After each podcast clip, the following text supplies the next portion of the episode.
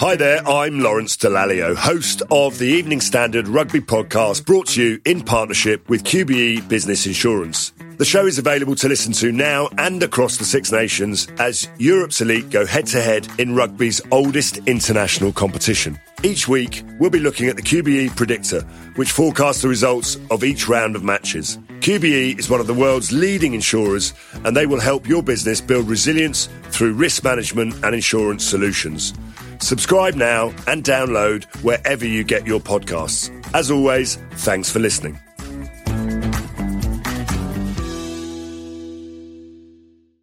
ES Audio.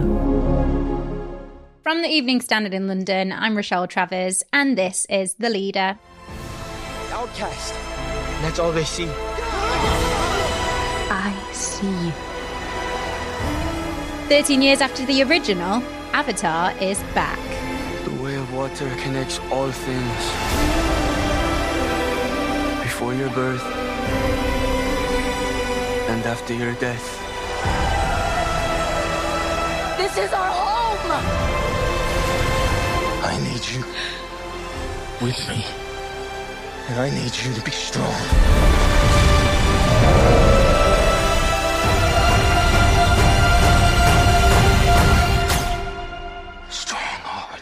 Costing $250 million to make and in production for five years, Avatar The Way of Water is this year's big Christmas blockbuster.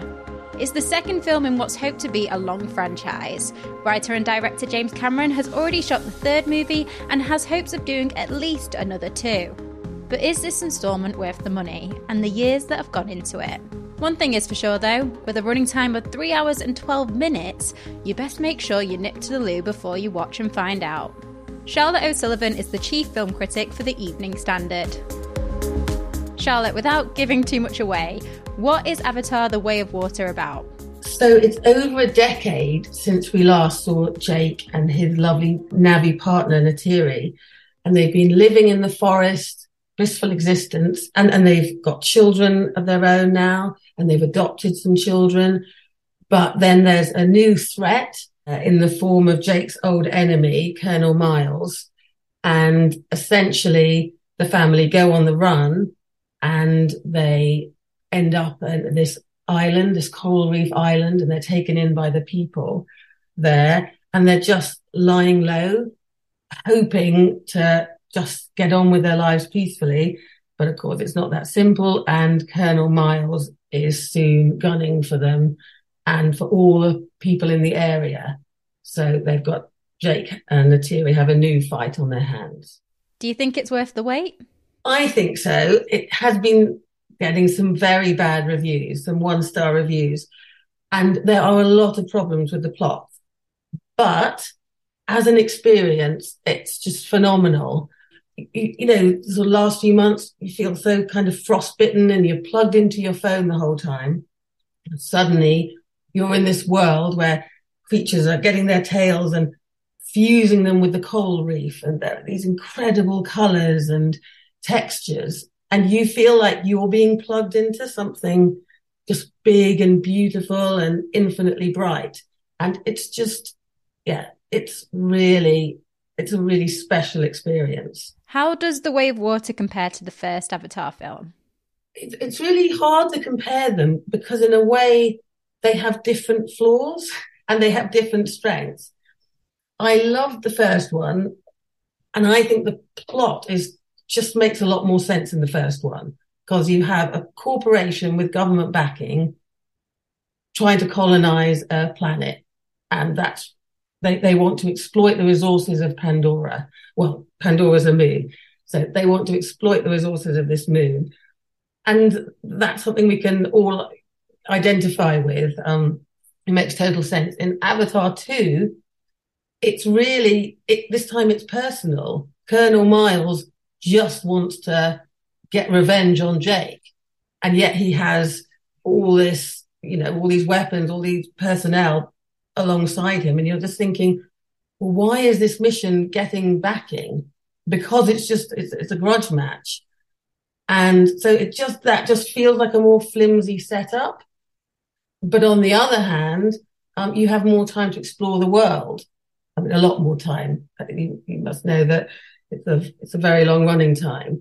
So that means that you just get to spend more time on Pandora and almost, um, you can let go a bit more and, and just relax.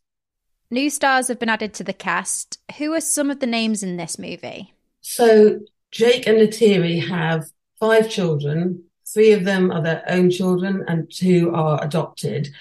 And the, the, the kids I like best were Kiri and Loak. So Kiri is actually the daughter of Dr. Grace, the Sigourney Weaver character in the first film.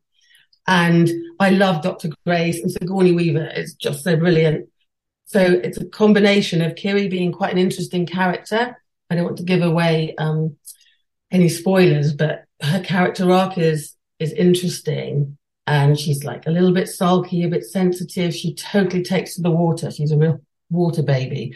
And Sigourney Weaver just gives her so much edge. Just the line readings are great. And the other interesting new character is Loak, who's the second son. And he has lots of issues. He feels he can't live up to his older brother. He's just more mischievous, gets into trouble, and is basically told off a lot by his dad. And so he's, you know, you're, you're interested in what he's going through and he forms a bond with this whale-like creature, um, this Tulkun. So I think they're the characters with the most going on. And I think especially teenage viewers are going to connect with them. Sadly, some of the other new characters are a bit more annoying. Tuk, she's the little girl. She's just so aggravating and cutesy. And Spider, who's um, the the one human child in the family. He's he was left behind on Pandora, um, and he's played by Jack Champion, who cannot act. There's all these sort of amazing pixels in the film, just taking you to these vast depths. But then you have this human actor who's like um, the equivalent of a puddle. Every time the, com- the camera cuts to him, you just sort of think, oh no, because he's like sort of Tarzan Jr. He's got a little loincloth and dreadlocks. And yes, there's just not a lot going on with Spider. So it's a mixed bag, but I think Kiri and Loak, you really, really want to know what they will do next. And, and so when we got to the end of the movie, they were the two that I was desperate to find out more about. Let's go to the ads. Stay there to hear more about Avatar and plans for the future films in the franchise.